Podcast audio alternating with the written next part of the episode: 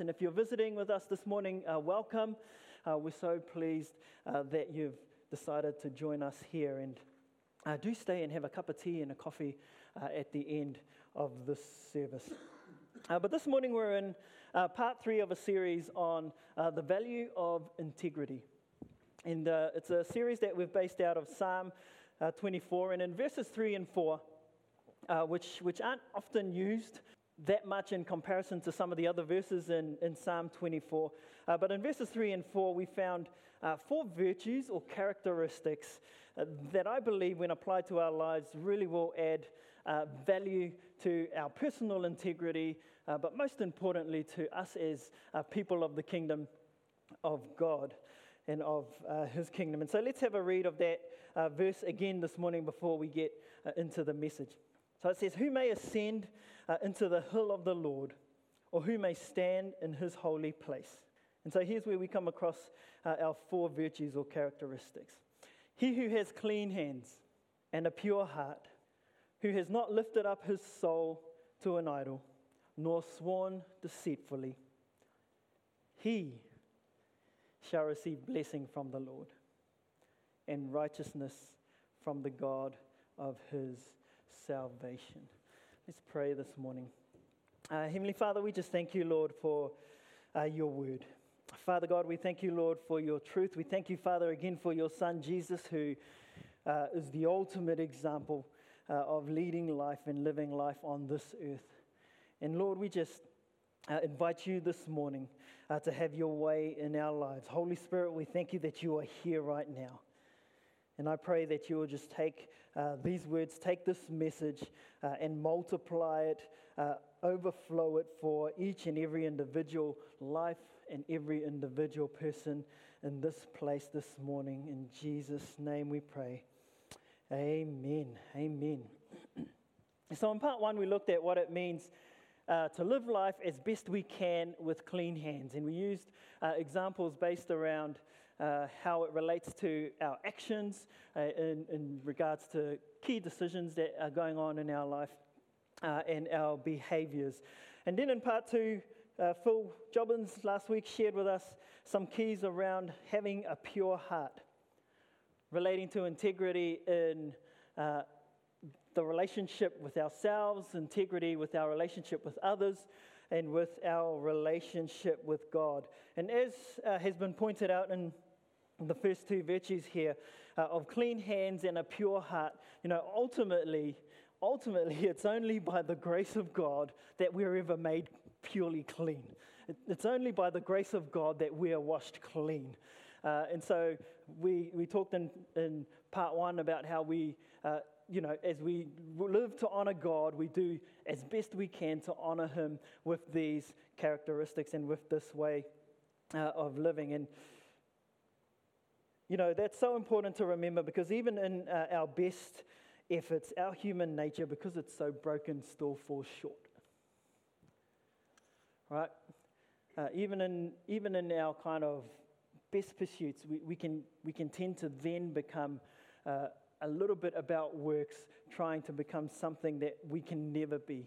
Uh, but we do our best knowing that we're covered by the grace uh, of the Lamb. So praise God that we're made righteous through Jesus, uh, our Lord and Savior. And uh, so, what I hope that you've uh, seen in the last couple of weeks, uh, especially, is not just how uh, those first two attributes of having clean hands and, and having a pure heart can lead you to living the sort of life that honors God, but also how those attributes can lead to, to uh, you know, your favor and can lead to your growth and your own personal integrity out in the marketplace. You know, I always think that that's cool when we're able to take what God is teaching as a biblical principle and go, man, that can help me in everyday life. That's what the Bible's about. Uh, that's what uh, God wants to do in transforming our lives. Amen? And so I believe that these four virtues, which uh, have been called the virtues of integrity by a, a number of authors, can really open up blessings from God. As it says in verse 5, blessings of God in your life. Uh, who, who can use a blessing from God this morning? Who can use a blessing from God most mornings of the week? Amen. And so, if you missed uh, the last two weeks, uh, jump onto the app uh, and have a listen to those. Uh, we're also working on getting those onto iPod, uh, onto iTunes, uh, and podcasts, so they're more easily accessible. So, watch out for that. Today, we're having a look at the passage of the verse which talks about he who has not lifted up his soul to an idol.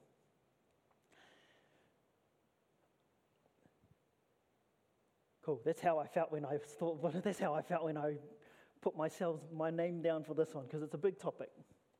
He who has not lifted himself up uh, to an idol, and we're going to begin um, by defining uh, what an idol is. And so, you know, in this verse uh, and in this psalm, which is said to be a song that David was scripting and writing, and that the people were singing as they were taking uh, the the ark uh, into Jerusalem. What what what was David talking about?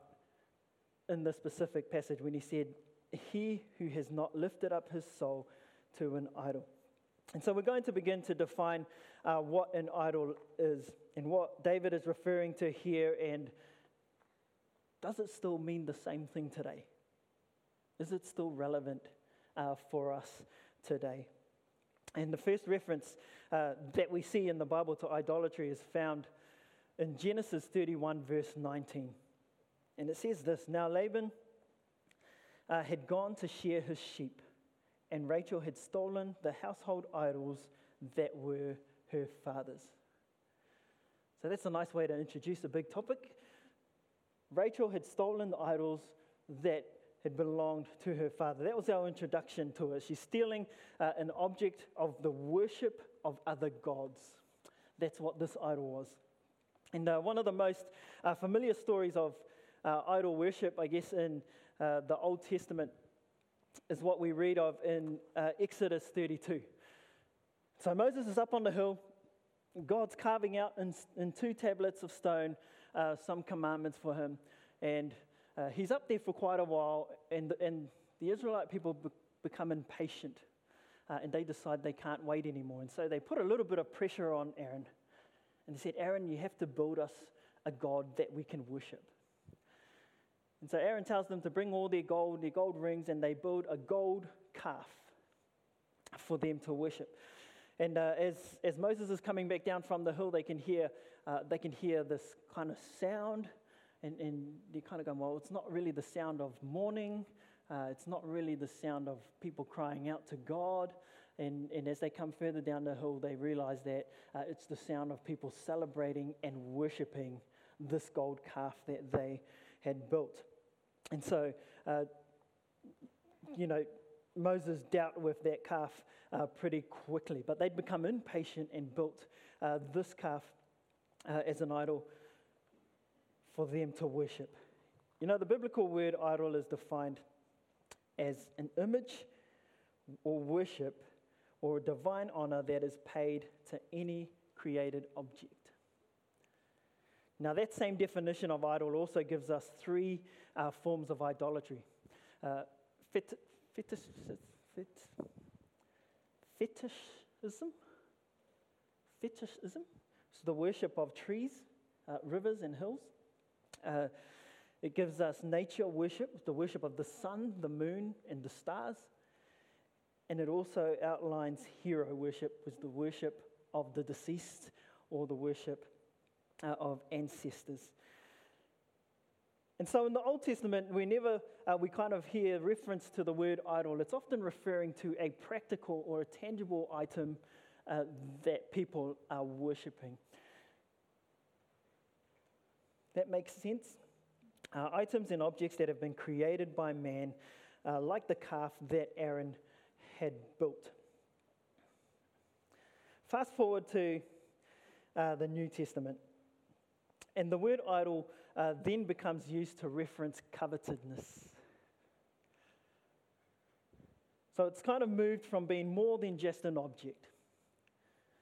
Now, idol worship is not just uh, worshipping unto an object, but it is now also looking at the area of desire, worshipping a wrong desire.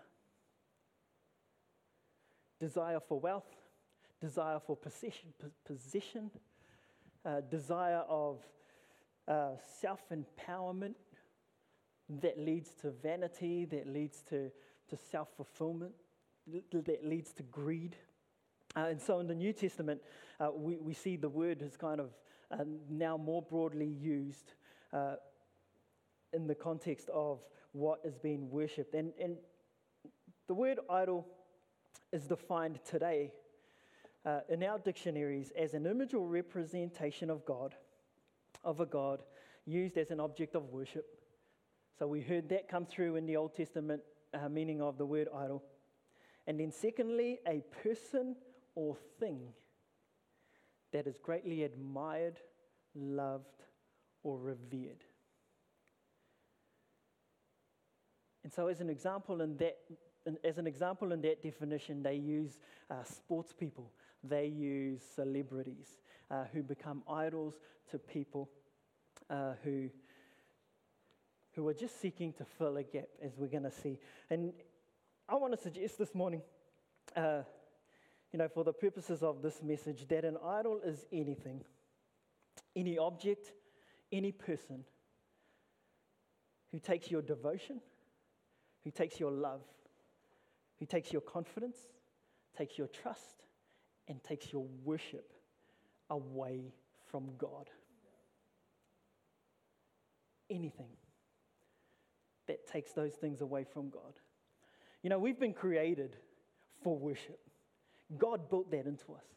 You know, there's this gap within our heart and within our being that can only, uh, that is designed to be filled by the presence of God, that is designed to be filled by the purpose of God, that is designed to be filled by the plans of God. So that as we live out our lives, we're living our lives out in step with God, who then brings the blessings uh, over our lives. And so we're created uh, with this hole that is designed to be filled by God. But how many people know that these holes are being filled today uh, by a lot of other idols and a lot of other things in the lives of people that they give their devotion to, that they give their energy to, that at times they even give their worship to, sometimes even with faith attached to it. And so, my hope is that as we go through uh, our two points very quickly this morning, uh, that we'll be able to unpack some lessons for uh, our lives today, uh, for each of us today. And if you're taking notes uh, this morning, your first point is uh, this set your mind on things above. Set your mind on things above. Colossians 3 1 to 2 says, Since then you have been raised with Christ Set your hearts on things above, where Christ is, seated at the right hand of God.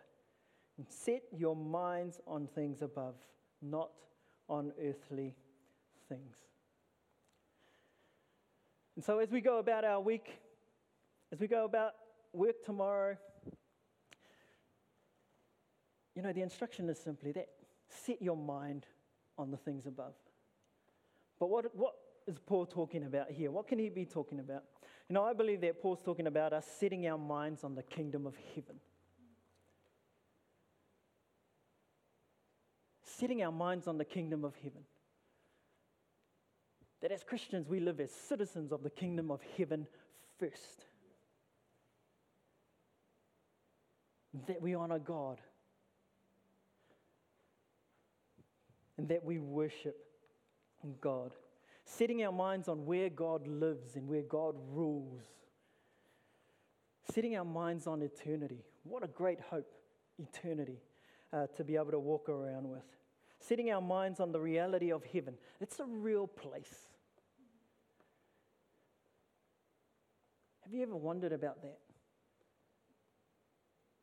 People throw, uh, recently in the media, the word hell's been thrown around a lot.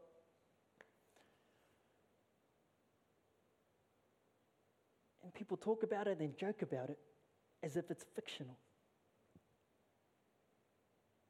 But these are real places. And heaven, I, I don't know what heaven's like, I've never been there. but I imagine that it's a glorious place and it's a real place. And we fix our eyes on the reality that heaven's a real place that's designed by God for you and me to be with Him. Setting our minds on heaven so that no earthly thing, no earthly creation, no earthly person can ever become the focus of our hope, our trust, our devotion, or our worship. Amen. And secondly, this morning, we set God above all else.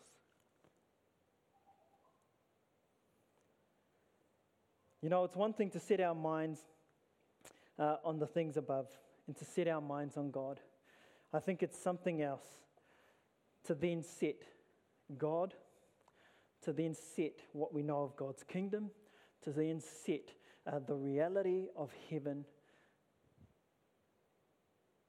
to a place where it's outworked in our everyday lives.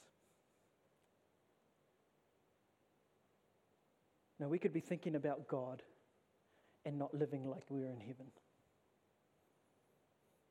or not living like we're kingdom people. Romans 1, verse 21 and 23 says, For although they knew God, they neither glorified him as God nor gave thanks to him. But their thinking became futile and their foolish hearts were darkened. Although they claimed to be wise, they became fools and exchanged the glory of the immortal God for images made to look like a mortal human being and birds and animals and reptiles. You know, Paul here is describing the origins of idolatry. That even in knowing God, that in, it, sometimes even in having seen witness to what God's done, they were still able to become dark in heart enough to worship an idol and to be idol worshippers. You know, I used to train as a, uh, as a personal trainer, and I was a certified, a certified personal trainer. This would have been about uh, 19, 20 years ago. Uh, and at the time, uh, I used to work as a, a, bouncer at the old Kiwi Tavern. Now, I know you're all looking at me and you're going, oh, of course you worked as a bouncer 20 odd years ago. Uh, admittedly, at the time, I probably weighed 10 to 15 kgs more uh, than I do now. You know, it's all bustle. But I worked with a company who um, provided us with, with martial arts training. Uh, and that was compulsory. So, as a staff, we would come together once a week, we'd debrief on the jobs that we had over the weekend, any conflicts that we'd come across, uh, any issues, any changes, and then uh, we'd have to go through um, an hour and a half of martial arts training with this group. And so, uh, if you wanted to be working, you had to be at the meetings. And so, once a week, we were kind of there and, and kind of working and we'd train uh, to resolve conflict. We'd train for crowd control because we often did concerts. Uh, we'd train to identify conflicts before they became conflicts to save us trouble uh, later on in the evening in, and that uh, sort of thing. And I quite liked the martial arts side of it uh, and decided that I was going to take some additional classes. So I signed up for two different martial arts. And I won't, I won't say which ones they were, but I signed up for two different martial arts. And one of them I lasted one class, uh, which was, wasn't re- really wasn't a very good track record. Uh, and the other one I lasted a year. And uh, here's, here's why uh, I only lasted a little while in those classes. You know, at the start of both of those sessions, there was a ritual, uh, and, and it's, it, it's sometimes an oath that we had to swear on before we started training. Um, you know, the class that I only lasted one class in, uh, we had to bow down to an altar, uh, which had the picture of uh, the founder of the martial art on it. And uh, we, we were very much, uh, you know, giving him thanks. we were very much giving Him praise. Um, and I mean, we were bowing down. So th- there, was, there was a, though it wasn't spoken or said, there was a, a physical act of worshipping um, unto this altar. So um, take a guess why I only lasted one week uh, in that session. Uh, the other class was uh, a lot less obvious. Um, now, I was uh, still a young uh, Christian at the time, but having been brought up Catholic, it was, if it was obvious, then I kind of went, Ugh. I hadn't been brought up Catholic. If it was obvious we were worshipping something else, I kind of. Um, but the second class was a little less obvious uh, to identify than the other. And we just kind of stood and we, we took an oath. And, and the oath didn't really have anyone attached to it, it was just uh, an oath uh, to devote ourselves to the art, to devote ourselves to the learning, um, not to abuse what we'd learnt. Uh, it was an oath uh, not to intentionally hurt people, that what we were learning was um, for self defense. And so, all positive things uh, when you kind of look at it. And any person who's done uh, martial arts will, will be able to tell you uh, that it really does build uh, your confidence. It really does build, you know, like anything, I guess, a sense of identity in in you. And, and I've worked with a number of people who uh, were on our worship teams who are still doing martial arts um, today. Um, but for me, when, when it got to the point, uh, when my confidence got to a certain point, I left. And the reason was because I had, arri- I had arrived uh, at a point where I recognized that my confidence, my trust, uh, everything uh, that I kind of um, feared had been covered by this confidence I'd gained. Uh, you know, having worked in having worked in bars as a bouncer, there are a lot of bigger island guys than I am, um, and so you know, there's always an element of fear. All of that uh, went away as my confidence grew. But what I realized was that uh, that and my trust had become so centered around me and so centered around my life had become so centered around the confidence that I'd built in myself more than it did on God.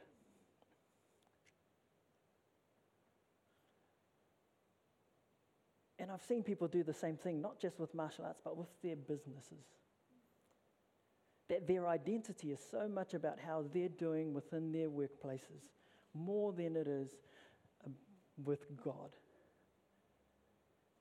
And you know, with a non Christian, you can, you can kind of understand why they do that because if we're built with the gap that's meant to be filled by God and they don't want to fill it with God, they'll find something else to fill it with until the church reaches them.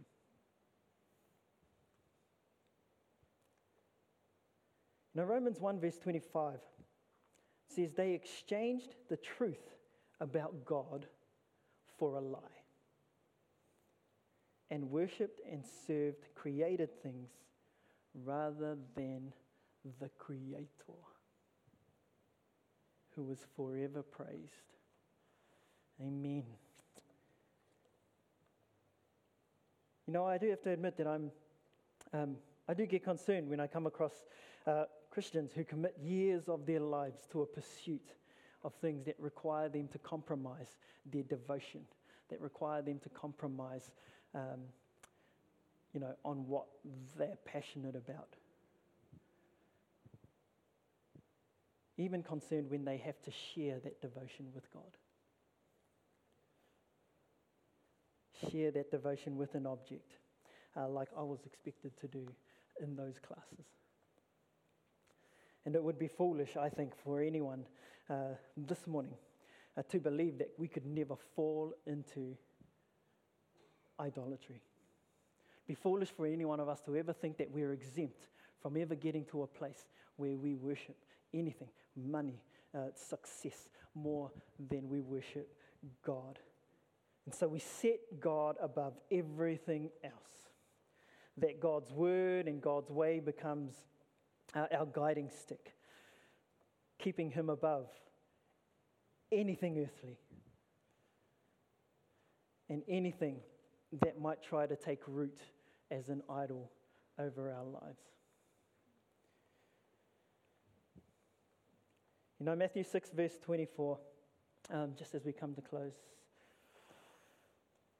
it says, No man can serve two masters.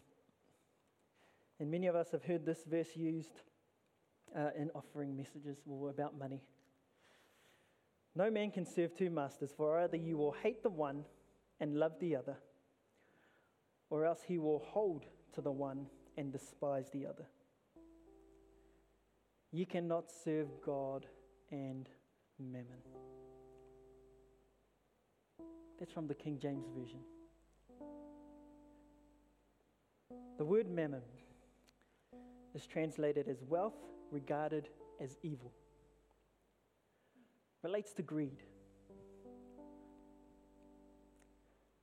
And of false objects of worship and devotion.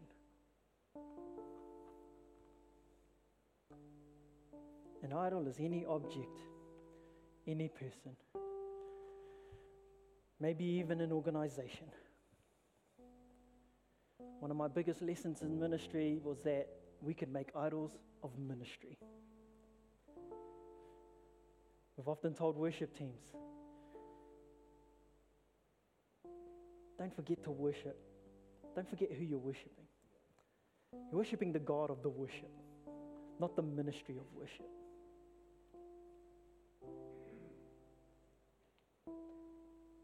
Any organization, person, or object that takes your devotion, your love, confidence, trust, and worship away from God. A master that you then serve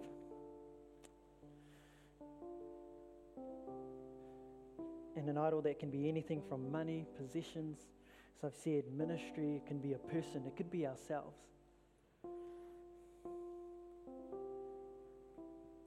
They exchanged the truth about God for a lie and worshipped and served created things rather than the Creator.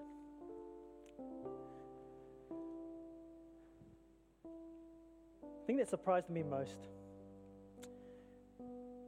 um, especially in those sessions where I was spending a year with this group, is that nothing ever happened intentionally. I didn't go out intentionally to build confidence within myself.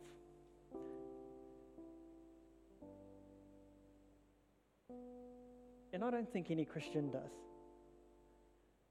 And people who don't know God are filling the gap that's created to be filled with spiritual things, that are created to be filled with the Holy Spirit. But there are things that can seep up, that can seep into our lives in the absence of an ongoing two way relationship with God. And so I just praise God that if we are able to set our minds on the things above, if we're able to set our minds on heaven, if we're able to set God above all the things that are on earth,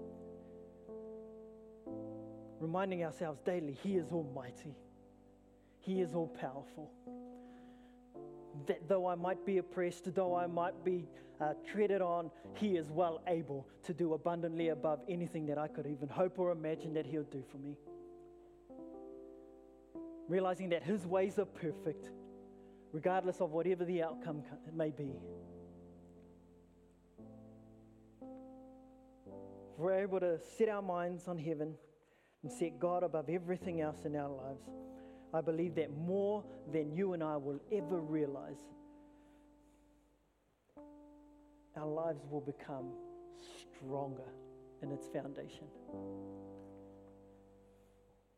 a strong foundation that will not be shaken.